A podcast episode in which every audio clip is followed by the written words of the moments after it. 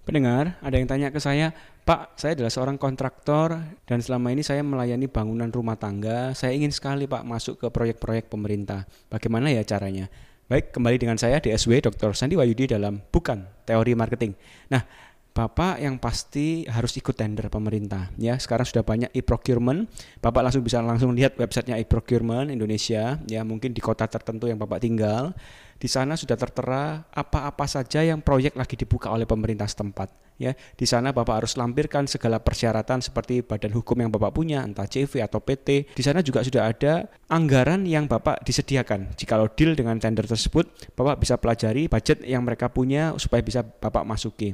Dan yang pasti kita juga harus berupaya bisa tembus ke tender tersebut. Memang caranya tidak semudah yang dikatakan karena kita juga harus nantinya pitching atau presentasi dan pastikan komunikasi skill atau skill presentasi kita cukup baik karena pasti nanti diundang kemudian kita disuruh presentasi di depan uh, dinas yang terkait. Nah, kemudian juga uh, Bapak juga harus mulai jalin relasi dengan orang dalam. Ya, memang saat ini kalau bisa dikatakan tidak ada 100% yang namanya pungli itu tidak masuk akal ya pasti ada unsur demikian. Namun kalau kita kenal dengan orang dalam tentunya akan lebih mulus dalam hal apa?